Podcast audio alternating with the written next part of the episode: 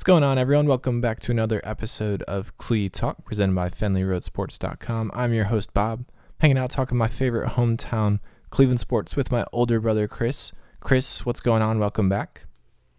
Thanks, Bob. I had a fun time out in California.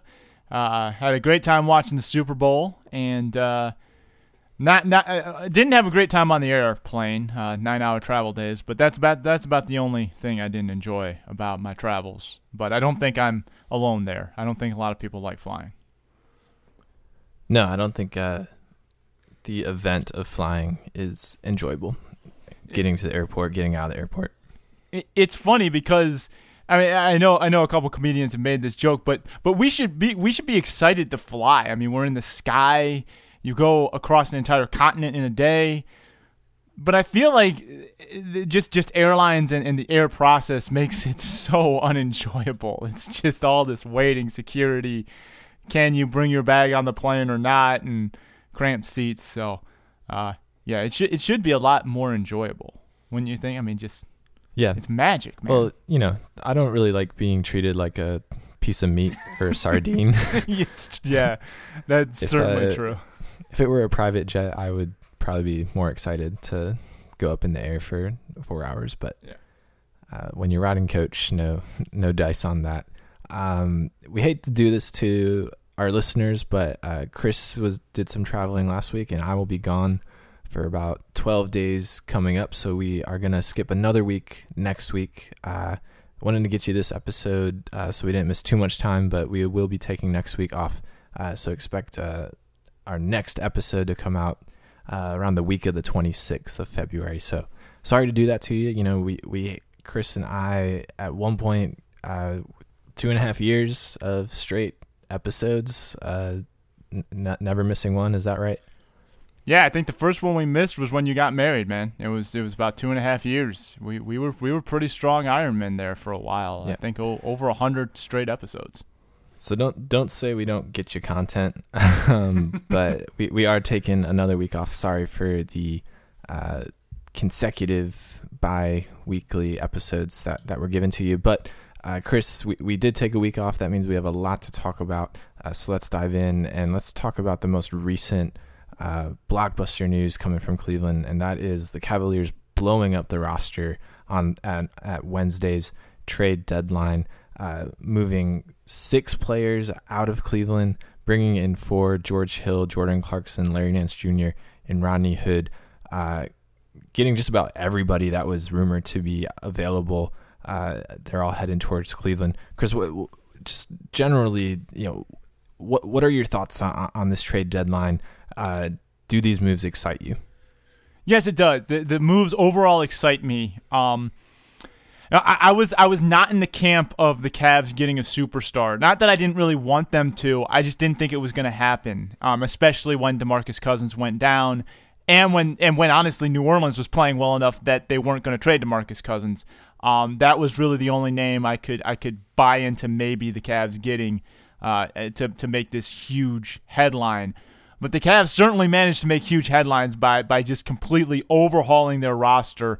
This reminds me, Bob, of the moves they made 10 years ago to bring in Ben Wallace and Delonte West and Joe Smith and uh, Wally Szczerbiak. Um, it, they, they overhauled their roster in like a 12 player thing uh, that that, that yeah. really just kind of set the tone for the rest of the year, shored up a lot of their weaknesses. And honestly, Bob, I thought they were the second best team that year. They gave Boston all they could handle. They were the only team to really push Boston. I think if they won that series, they may have won the championship. So hopefully, similar results. Not with the playoff exit, but that this team kind of comes together and and and breathes some new life uh, in, yeah. into the rest of the season. Yeah, for sure. I, I, that immediately reminded me of that uh, trade as well. Um, you know, blowing up the roster. I mean, they got rid of al- almost half of their players uh, and some key contributors as well. Um, but the players that they're getting back are probably on average five years younger than Joe Smith, Wally Szczerbiak, Ben Wallace, and, and Delonte West, uh, which is what most excites me uh, about who they brought in. Uh, all four of these guys fill fill a need, a glaring need uh, that the Cavs had. They're all athletic. George Hill is the oldest at 31, uh, and they're they're all under control. For, for they could be back next year and, and well into the future. It sets the Cavs up not just for this year, but but for a couple years to come. Should they want to keep this core intact? So that that was a really exciting.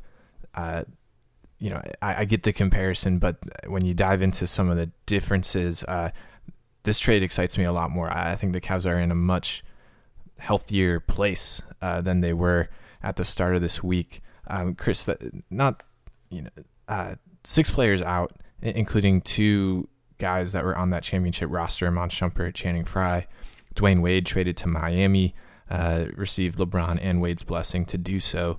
Um, who are you saddest to see shipped out of Cleveland? Channing Frye, uh, because I think that he was the one guy who really kept the locker room together in 2016. He, when he arrived, you know, he didn't make a huge impact on the court. Not saying he didn't have some big games because he definitely did, but it was in the locker room breaking down some of the barriers and getting people, you know, just building more relationships. And, and, and everywhere he's gone, he's been described as this relationship builder, glue guy. He is the one that I'm really sad to see go because I think that the Cavs locker room needed him more than ever. Um, you know, with all the things that have gone wrong. Now, that being said, a lot of the problems uh, or rumored problems have been shipped out. Uh, the only other guy I would I would kind of shed a sympathy tear for is Dwyane Wade because he and LeBron have such a special relationship, and Dwyane Wade was playing very well with that second unit. So, but but Channing Frye was the guy. I'm like, oh man, we got rid of him. But then when you see to get rid of him, you also got rid of you know Isaiah Thomas and Jae Crowder, who were pretty big busts in that Boston trade. Um, you know, it, it's worth the price. Yeah, I, am bummed most about Channing Frye as well for just about all the reasons you said. Also, you know, they Kevin Love is is hurt, and we'll talk about that in a second. Frye is that stretch big man, the insurance policy for Love, uh, and so now they don't have that. They also shipped out Jae Crowder, so they're not gonna. They don't have that long distance three from from the five position that they had about two weeks ago, or or just a, a week ago. Um, but yeah, he he he was definitely a great personality and, and um, was a great story in 2016. So I, I will certainly miss him. Um, I felt like Jae Crowder was coming around. I felt like if he were still on this roster heading into the postseason, he would have found his place, especially with the minutes vacated by, by Love being out. Um, I I think that I don't think he was a lost cause. I, I do think that Isaiah Thomas was a, lost cause, which which it, I'm still trying to wrap my head around that thought that it in less than in a month and a week worth of playing for the Cavs, Isaiah Thomas showed that he he wasn't the star that he was last year, and that he was just a a, a poor influence in the locker room. It, it was toxic when when he hit the court. Just the drama that was coming out and to see the Cavs play with a skeleton roster uh, just the other night against the Atlanta Hawks and, and play well and play as a team, um, it, it, it's shocking to me how quickly Isaiah Thomas uh, fell from grace in Cleveland. Um, and I think the Cavs are better off on the court with the moves they made, and also in the locker room by by, by getting Isaiah Thomas uh, out of that locker room. No, I definitely agree there. And and you talk about a guy whose star has fallen dramatically. I mean, at this time last year, there were dark horse MVP chants. He was being hailed as a team first guy, a guy who is willing to do whatever is necessary to get his team to win. And now, I mean, he has been traded twice in the last year. The first time, you can understand. I mean, they had a chance to get Kyrie Irving. But this is obviously not something Isaiah Thomas wanted on his resume going into a big free agent year.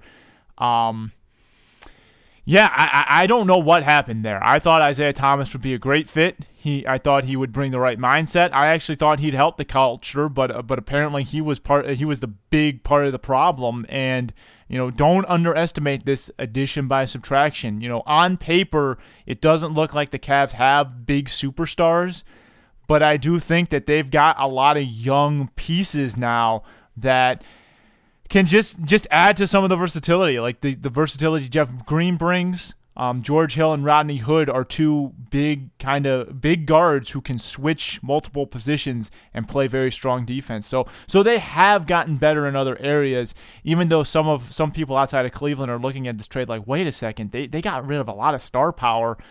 It wasn't working. It wasn't working. I don't care how the rosters look on paper. Um, you know, the the the the, the previous incarnation of this team was just not working.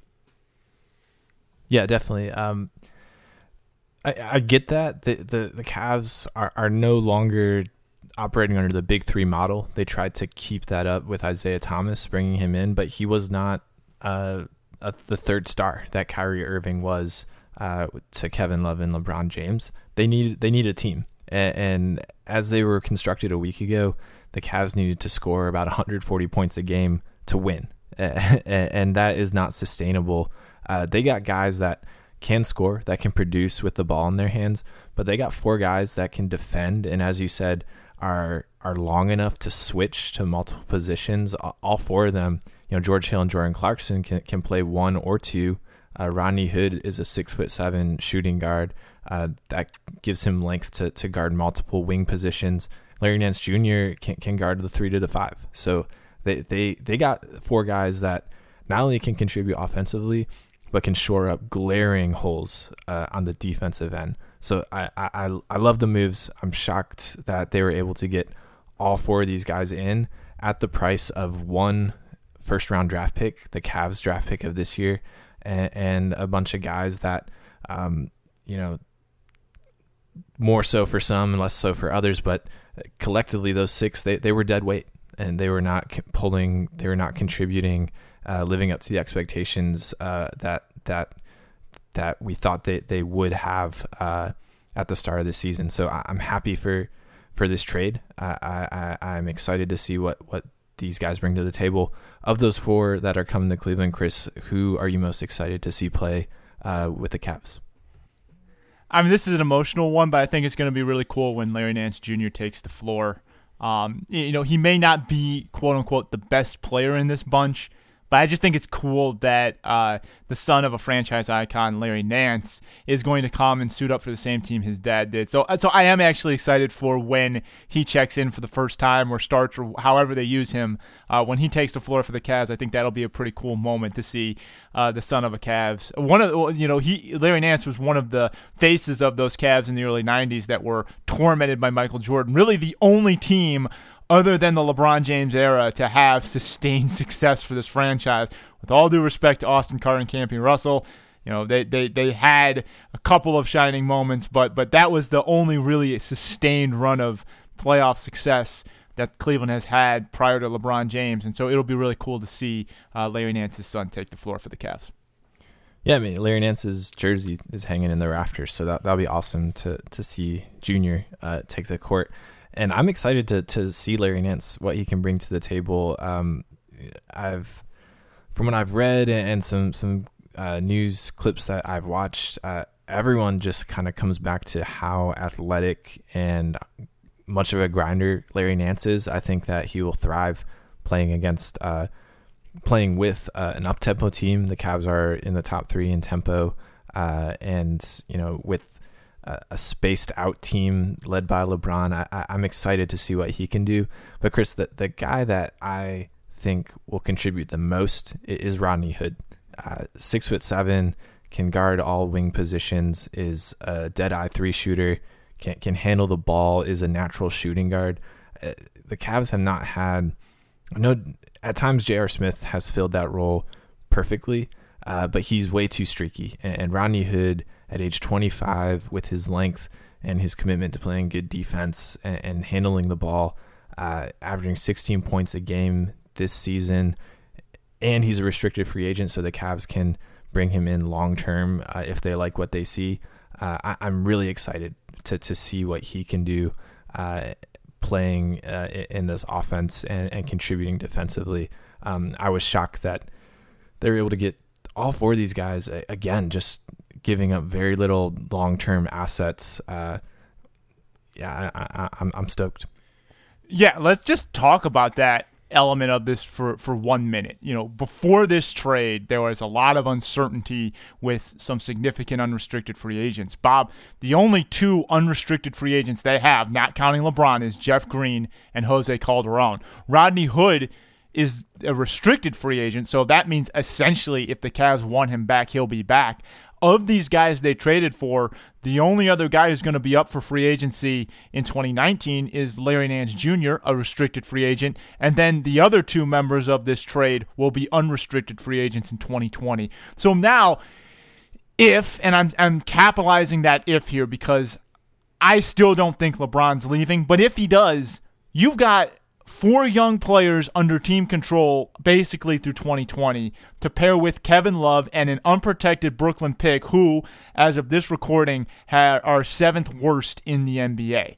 That is going to be a primo pick if Brooklyn continues doing what it does best. You pair, you hit on that pick, you have these young guys. Whether or not LeBron comes back, the Cavs' future looks pretty solid now, and some of that uncertainty has been wiped away with these very strong moves.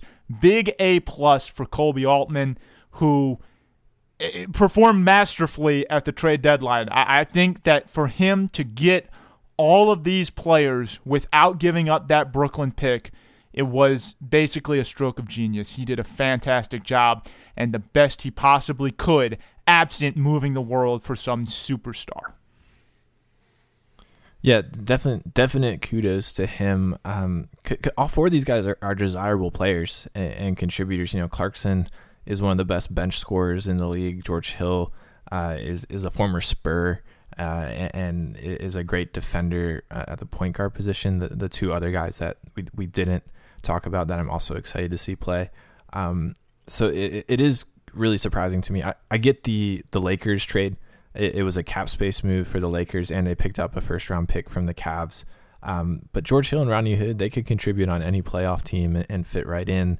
Um, I, am surprised that it was just a, a reshuffling of, of players that that landed Hill and Hood in Cleveland with, with no real assets other than that Miami second round pick that they gave uh, that they got from the the Dwyane Wade trade. So yeah, definite kudos to Koby Altman. I think uh, you know they have been in contact about George Hill for about a month now, uh, and I think that you know they they waited the Kings out and, and brought that asking price down.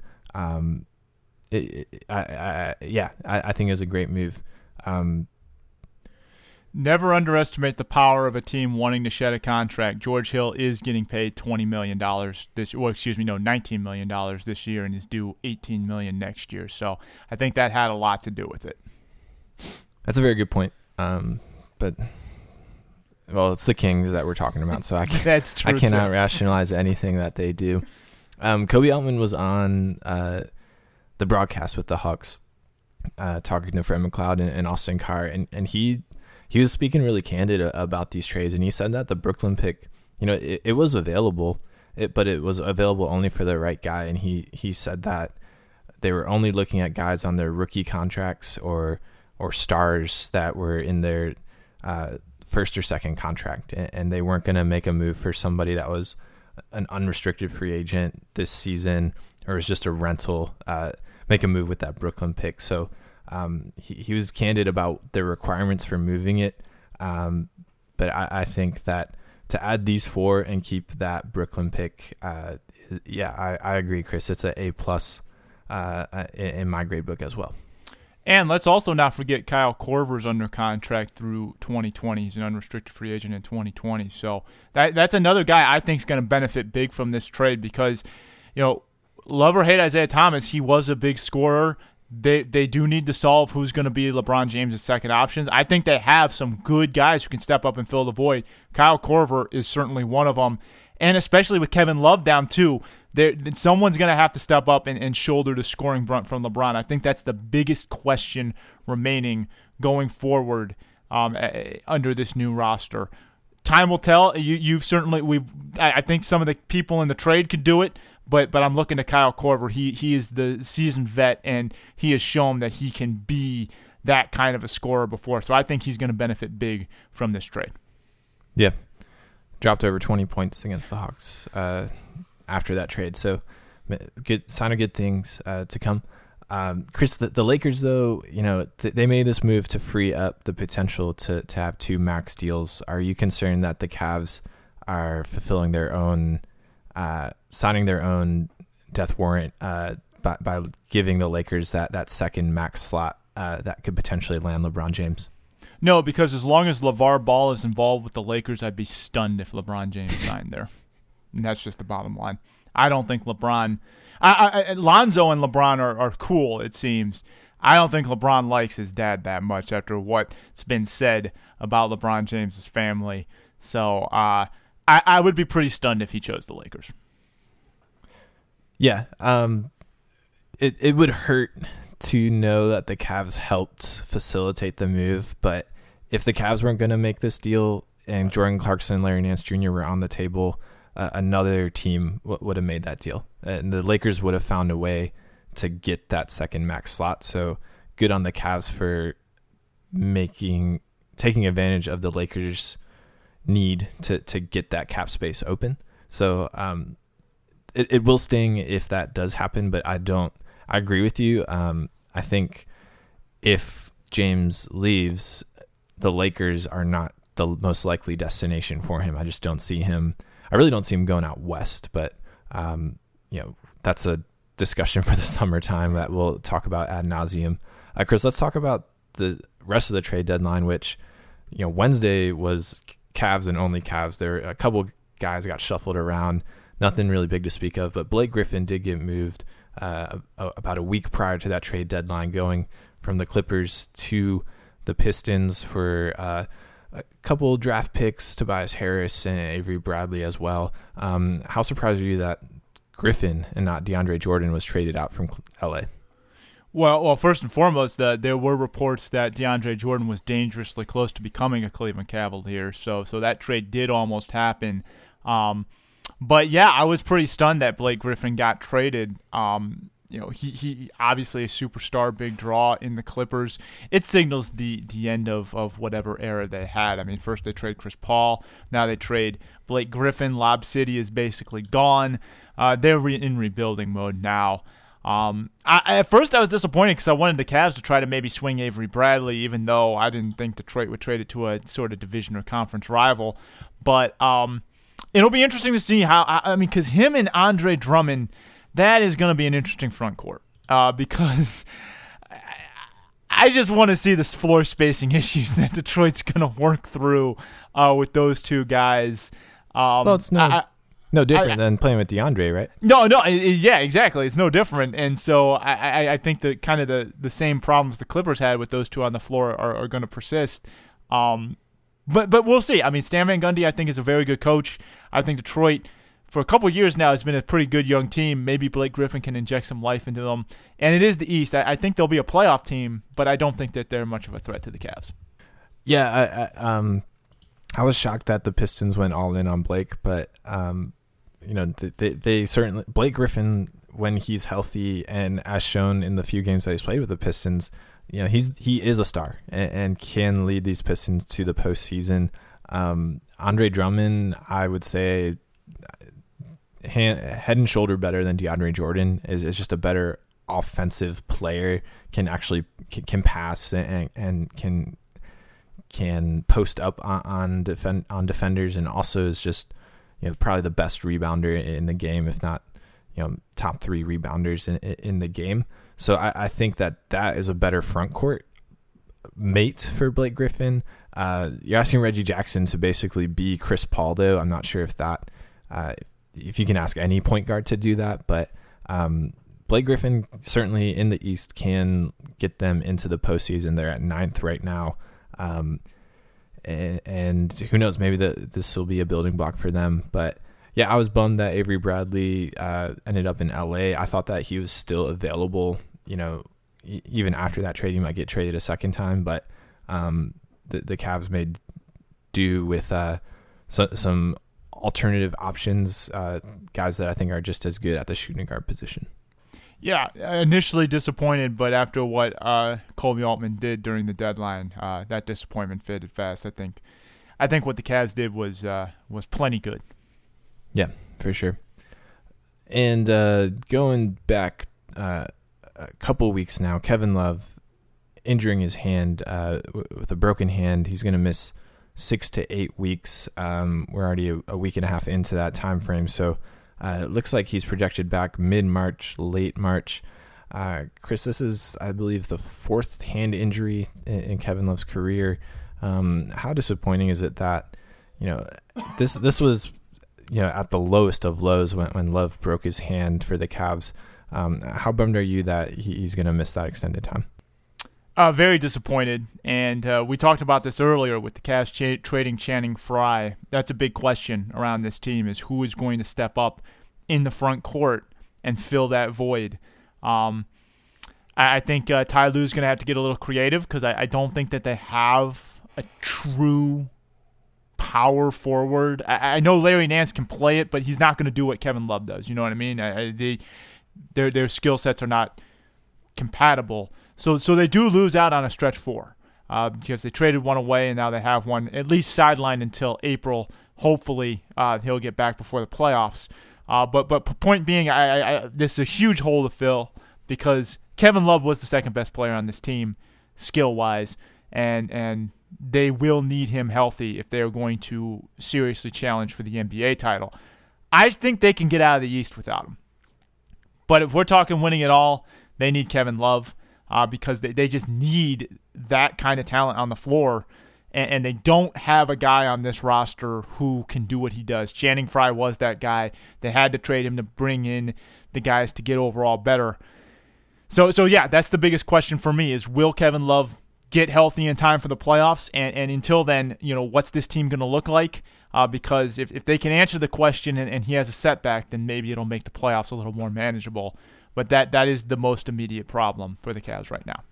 Yeah, you know the Cavs do have the the greatest stretch four in the entire NBA, and it's it's LeBron James, but he uh, is hesitant to move into that role full time. I think if if the Cavs are going to go all in, that's what a lineup, an ideal lineup would look like for me. Is is LeBron at the four, uh, and, and probably Smith and Hood at the two and three.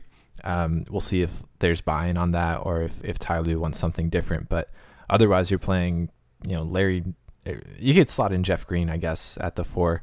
Um, but that James James and Green are, are the only guys that can play the four uh, or five, and, and, neither of them can play the five really. Uh, that can shoot the three. So yeah, there, there's a need with Frye and Love out, with Frye gone and, and Love out. Um, Kevin Love broke his non-dominant hand. His left hand doesn't require surgery, I believe. So, um, you know that those are all good things. Like he could come back if needed and still be working through that injury. I, I don't think that's advisable. I think there's time uh, for him to come back fully healthy. You know, mid March to late March return t- timetable.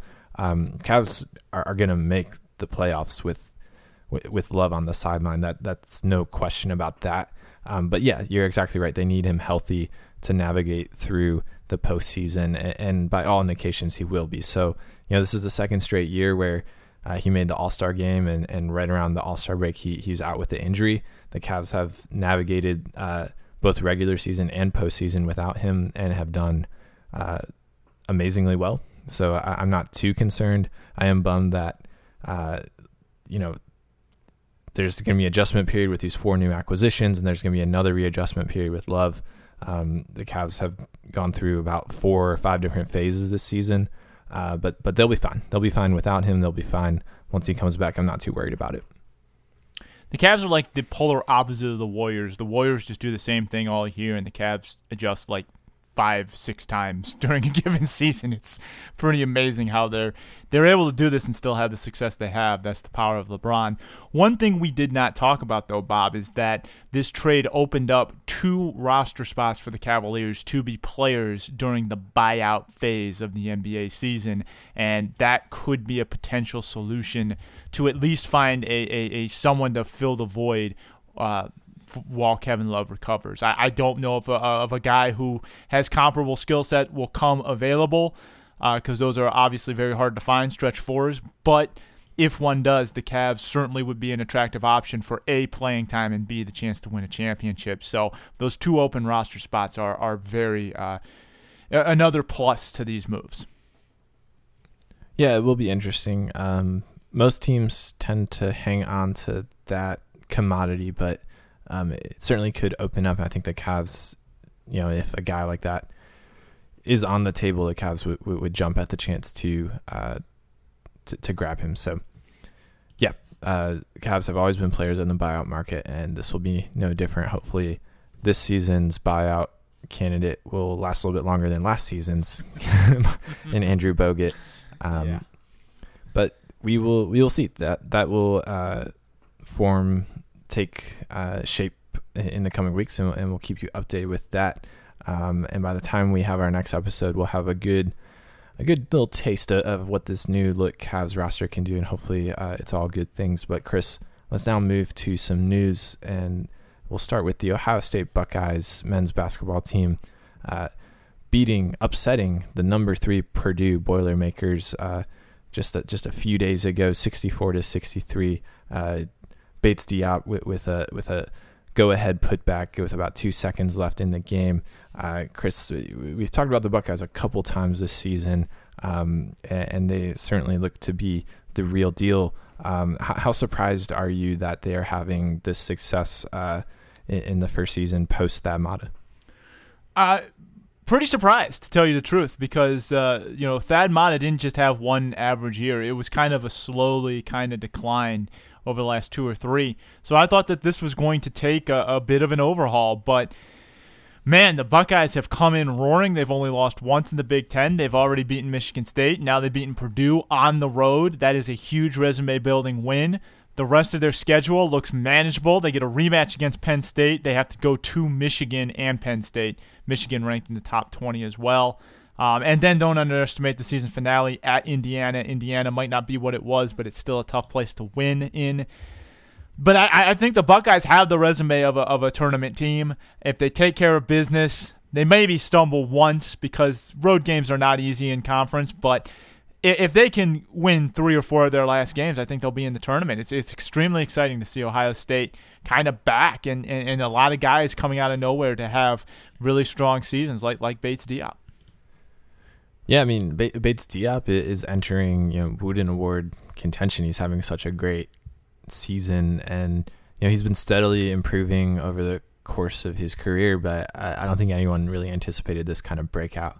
Um, yeah, it, it's it's exciting to see, and I, am still very, very much surprised that um, Ohio State's putting together the season they have with, with some of those big wins, um, and and capping it off with this one against Purdue. Um, they they seem tournament bound for sure, um, and, that that's that's awesome. That's really really exciting news uh, for Ohio State fans. Yeah, I mean they, they throttled Michigan State, they throttled Maryland, who's a, who's a solid team. I mean they they've had some big wins. Their their their only losses are either to strong road team, you know, like Penn State winning, losing on the road in conference. It almost happens to everyone. I think Butler's their only like non-ranked win, but they, their their other losses are all the big ranked teams. So it's not like they have too many bad losses on their resume, and they have some really big wins. I, I just think they're having a, a great season and and it's exciting. I mean, when the rankings come out, assuming they take care of business against Iowa today, um, they'll probably be in the top ten after their big win against Purdue. Yeah, I think they would have to be for sure. Yeah. Well, Chris, uh, we did uh, do a little Super Bowl preview, um, and we were both resoundingly uh, in favor of the Pats winning that game. Uh, but it was the Philadelphia Eagles that came out on top uh, winning uh, a shootout over the New England Patriots with, I believe, uh, total yardage eclipsed a thousand yards. They were there. Was, there's very little defense, save for a couple big plays. Um, Chris, just I, you know, I, I'm I'm shocked a lot on this podcast, but I, think this takes the cake. That the fact that the Eagles uh, not only won, but Nick Foles, you know, shredded the New England Patriots uh, throughout the course of that game in, in, route to a Super Bowl championship. How how shocking is it that the Eagles uh, rode this rode Nick Foles to to a Super Bowl title? I'm not surprised the Eagles won. I am stunned that the Eagles won a game where the combined score was 74 points. If you were to tell me that the two teams would combine for 74 points, I'd be like, oh, Patriots by two touchdowns. Because I did not see the Eagles' offense being that unstoppable. They were fantastic. And it wasn't just Nick Foles, it was one of the best play calling jobs I've ever seen in the playoffs. You know, Doug Pederson deserves so much credit for that offense playing the way it did. They ate New England alive. They ran some creative and wonderfully executed plays that just caught New England off guard. You know, Matt Patricia got completely outcoached. His defense looked lost. In his defense, Bill Belichick's decision not to play Malcolm Butler for who knows what was perplexing because I think that that would have swung the game. I mean, all you needed was one stop yep. and you win. And Malcolm Butler's one of the best corners in the game. So I don't know what happened there, but that certainly was a big factor. and and lost in all this is the fact that Tom Brady threw for more than 500 yards, and his only bad play was that fumble at the end that clinched the game. I mean, he was amazing. Foles was fantastic too. I'm not taking anything away from the Eagles, but uh, yeah, it, it, it's stunning that the Eagles' offense came alive and did what it did. I thought if they were going to win, it was going to be more of a 17-14 kind of the way the Giants beat the Patriots in 07 um, kind of game.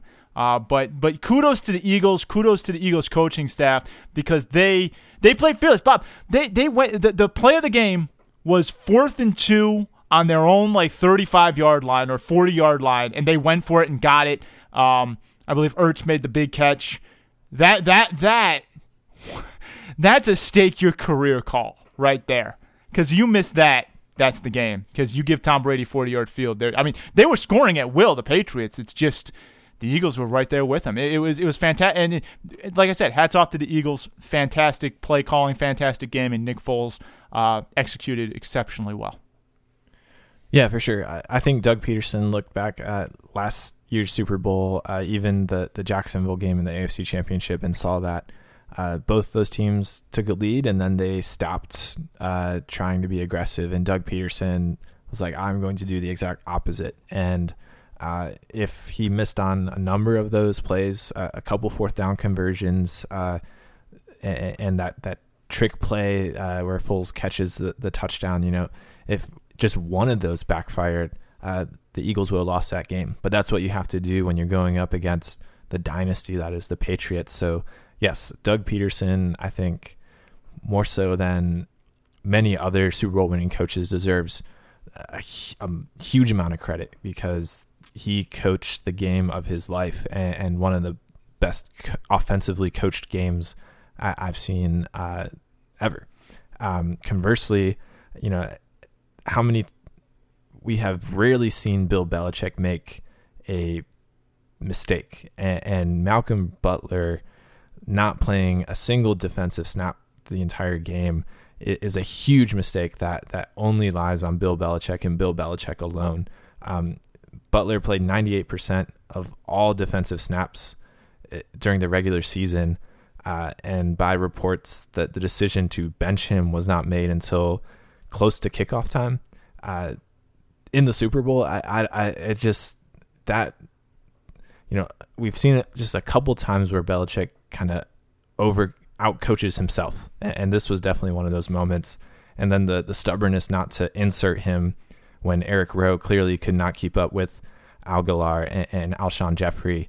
Um, just it, it, was one of the few times where where uh, um, Belichick w- w- was made a poor coaching decision, but um, more so, I, I, am impressed with what Pederson and Foles did. Um, was a, a, shocking Super Bowl win. I, I, I'll just make two points about Malcolm Butler. First off, I agree with you right now. The only thing that will swing my opinion is if the actual reason legitimately comes out. We've heard rumors and stuff, but if the actual reason comes out and Malcolm Butler did something, you know, bad off the field and Bill Belichick benched him, then then I would actually kind of tip my cap to him for for for having the guts to to enforce that kind of discipline on the biggest stage. If that's the reason, I don't know what the reason is. Nobody does. I mean, there've been all sorts of guesses and stuff. The Patriots aren't going to say anything, but if that comes out, I actually would give Belichick a little bit of credit because a you need five Super Bowl rings to make that decision. For one, I understand that, but but b more importantly, I mean, how many coaches would you know brush that under the rug and, and still let the guy play? So Yeah. I'm not saying that that is the reason, but but I would understand it a little bit more if that if that reason comes out. Uh, but but I agree with everything you said. It, it's perplexing.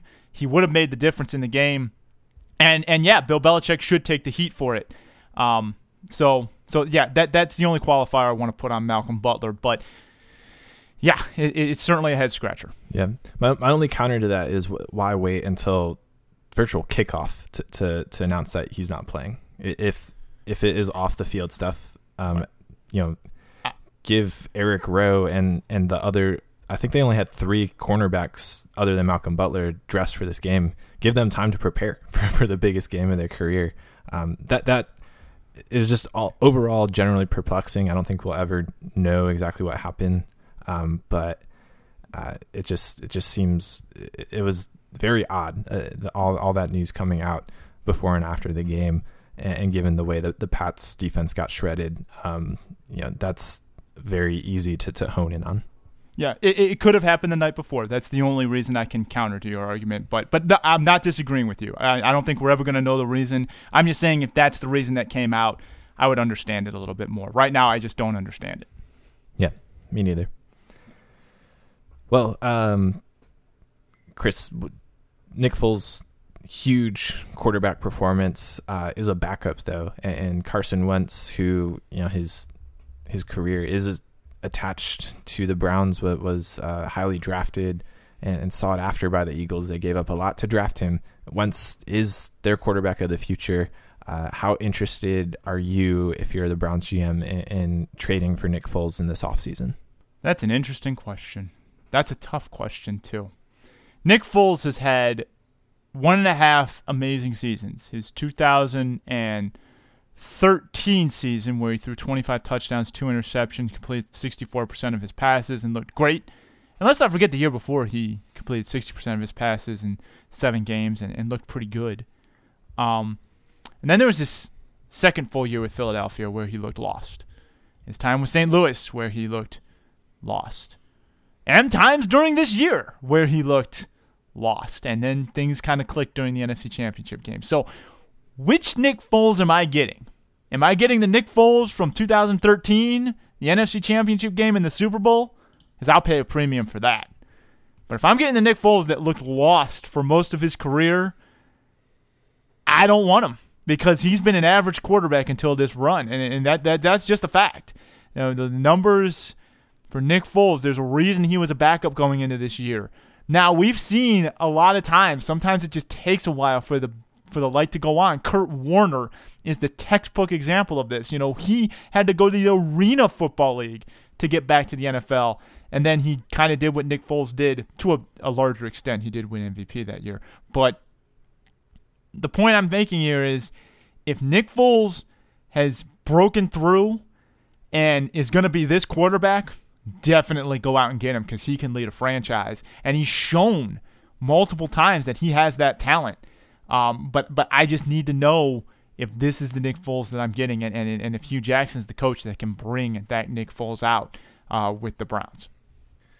Yeah, that, that last sentence is the, the key for me. Um, Nick Foles Nick Foles seems to be a guy that, if coached well and surrounded by talent, um, can be a, a Super Bowl MVP quarterback. Um, but on the Browns with, uh, you know, I, I just I, I doubt what the Browns would be able to do with him. Uh, I I don't think he is a generational talent or singular talent that would succeed in, on any team in any situation, as we have seen. You know, he he's gone to to St. Louis and Kansas City and was very disappointing. You know, he dropped off the map in, in 2014 in Philadelphia. I'm a, I don't know uh, if there uh, was a coaching change in between the seasons there, um, but you know he's had a, a wild ride, and I think that comes back to you know he has the talent as we as is was wildly obvious in this postseason run, but he also you know can can look lost at times, and that all comes back to coaching. You know, we we saw that Doug Pederson is a, a heck of a coach and, a great coach, um, and enabled Nick Foles to succeed. I, I I just doubt that the Browns, given what I've seen, uh, w- would be able to to bring the same out of him. So. No, I, I would not. Um, if the price is is low, like less than a third round draft pick, which I see unlikely, yeah, why not just take a swing at that? But um, if, if, we're talking about like second round pick, first round pick, uh, absolutely not. Uh, let's let's get a guy that you know, despite all the ineptitudes of the Browns, can still succeed. I don't think Nick Foles is that guy. Yeah, I think he's going to be the next quarterback to get moved after Kirk Cousins signs. I think Kirk Cousins is going to hold up the market, and then, you know, there are some guys who might need a quarterback. Denver, Arizona, um, those, those two teams are definitely going to bid for him. Um, and then depending on what Minnesota does with its situation, could be a player too. Um, so there's competition there. I do think Nick Foles will be traded because Carson Wentz is the future. Uh, you know, Carson Wentz could have, maybe even should have won MVP this year. All due respect to Tom Brady, but um, so so Nick Foles' price is never going to be higher, and and I don't think you're going to get him for anything less than the second round pick. The Eagles are probably going to trade him, and uh, I mean, if I'm the Browns and I don't get Kirk Cousins, you, you got to at least try to get Nick Foles because even if he doesn't work out, he's better than what you got. And you need to improve the position somehow. Eh, assuming that they that unless they want to just go and draft their guy, if it's Cousins or draft their guy. But um, yeah, you, you at least got to kick the tires and see what see what the price is. But I would imagine it'll be at least a second round pick. Yeah, I, I, I mean, I'm not the GM, they, they should do their due diligence to find out what, what the asking price is. But um, I think that he is probably going to be overvalued at, at this point. Um, it, coming to the Browns, I think if he goes to, um, well, Arizona or Denver, they just have a culture that is better than the Browns and, and might support him better, and they have better talent around him. So, um, but you, you mentioned Kirk Cousins. You know, the Kansas City Chiefs traded Alex Smith to the Washington Redskins and renegotiated a deal for a third round draft pick uh, and um, Fuller, a, cornerback. Um, that sets up Kirk Cousins to hit the open market unless they, they put a tag on him again and, and want to trade him. Um, you know, I have been very much preaching that the Browns should go all in on Kirk Cousins. It, it seems to be coming to fruition. The possibility that they can make a play at him. Um, what what are your thoughts that that Kirk Cousins will be available this offseason either via trade or free agency? I think he will be available this offseason. You don't trade what they traded to get Alex Smith to to just also overpay for Kirk Cousins. Um, so whatever they do, uh, franchise tag or trade, uh, the Kirk Cousins I don't think will be on Washington next year, and I think the Browns are going to be one of the biggest uh, players on that front because they have so much cap space that they can pay him basically what he wants and still have a ton of cap space left over. And they have a lot of young guys on their rookie deals who won't be up for big raises for the next two or three years. So it will not hurt the Browns as much as it will other teams. They won't have the same cap issues that some of these other teams will have. I think the Browns are probably the favorites from a asset standpoint to land Kirk Cousins. Now, from an attractability standpoint, if you're talking about recruiting Kirk Cousins, that's a different thing.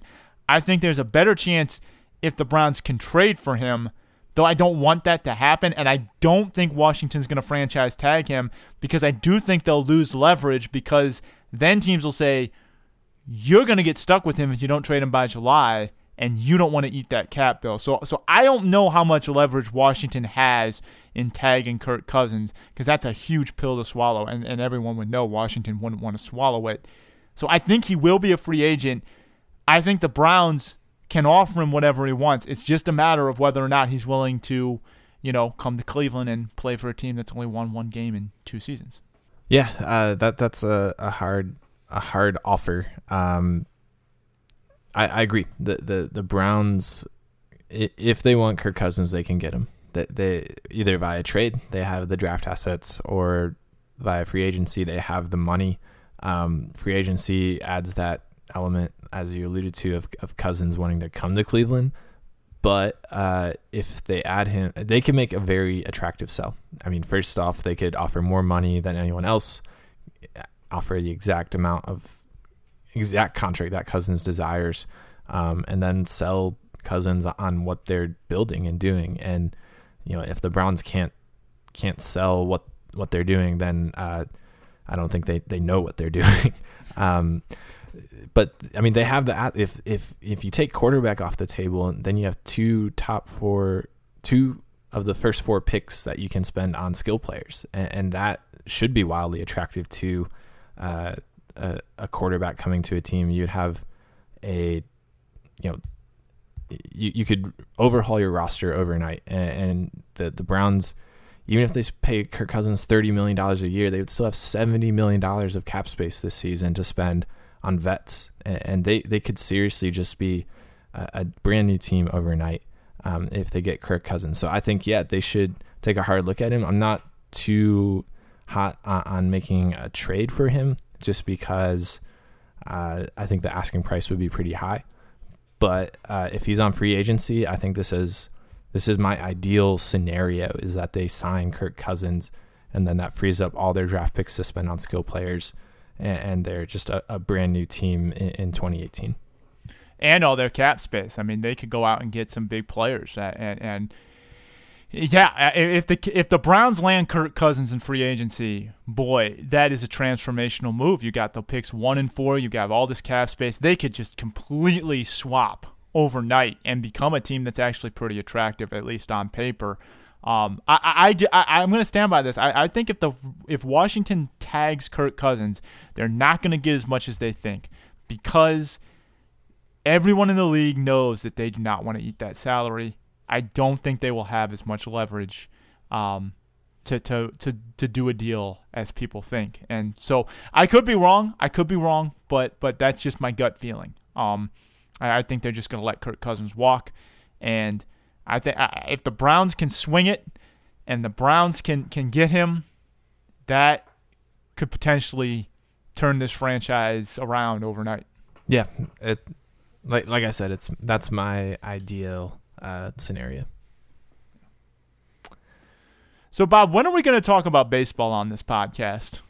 I mean, Never, pitchers and catchers like. are coming up, and nothing's happening.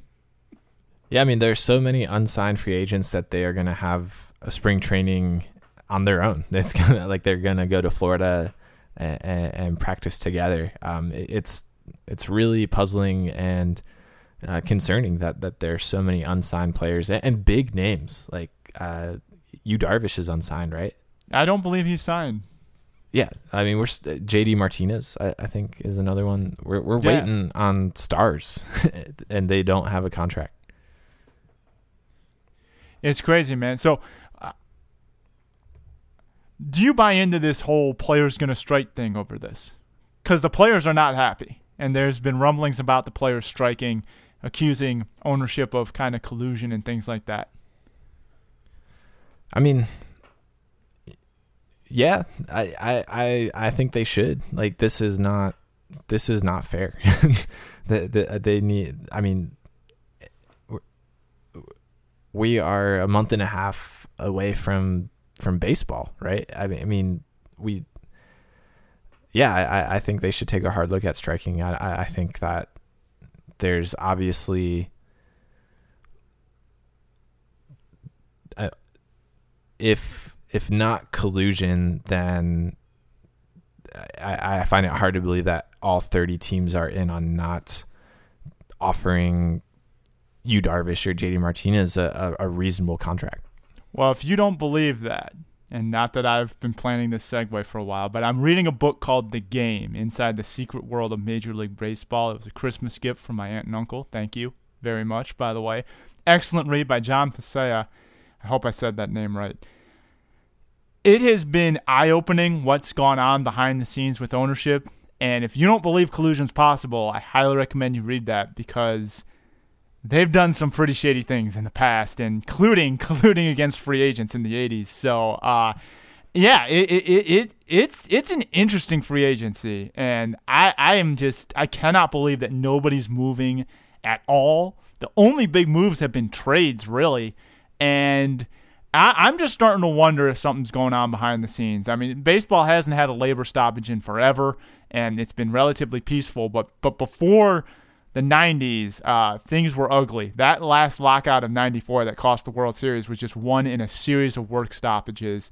Um, it's only recently that ownership and the union have gotten on the same page and managed to avoid work stoppages regularly. So uh, I, I, I am deep down a little bit worried that something something bad's brewing behind the scenes here. It certainly seems like like that. Um, yeah, very very puzzling to me.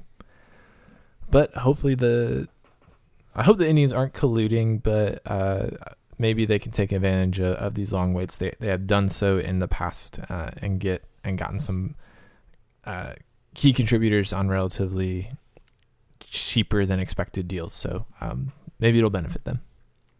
That would certainly be nice, but uh, we'll have to wait a couple weeks to see if uh, the hot stove starts, uh, you know, heating up or, or turning on at all. Uh, we'll also have to wait a couple weeks to see if the Cavs gel as a new team. Hopefully, the answer to that is yes. A lot of big questions. We're going to have another jam packed podcast for you because, as Bob said earlier, He's traveling, so we're going to take next week off. We do apologize that we're only doing two this month, but we will be back uh, the week of the 26th, I believe that Monday is.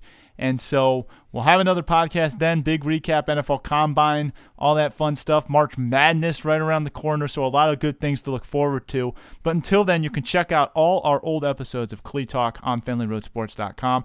Please subscribe to our podcast via iTunes. You can click on the icon on FenleyRoadSports.com to get there, or search Fenley Road Sports in iTunes and click Clee Talk. It's just that simple.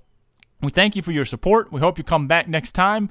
Listen to another episode of Clee Talk, where we talk about all the best Cleveland sports in the area for as long as we can. And hopefully, we're talking about good things because uh, I would really like to see the Cavs gel. So until then, go Cavs. And hopefully, that hot stove gets moving. Come on, guys. Sign some free agents. all right. I'll see you, Chris. Take it easy, Bob.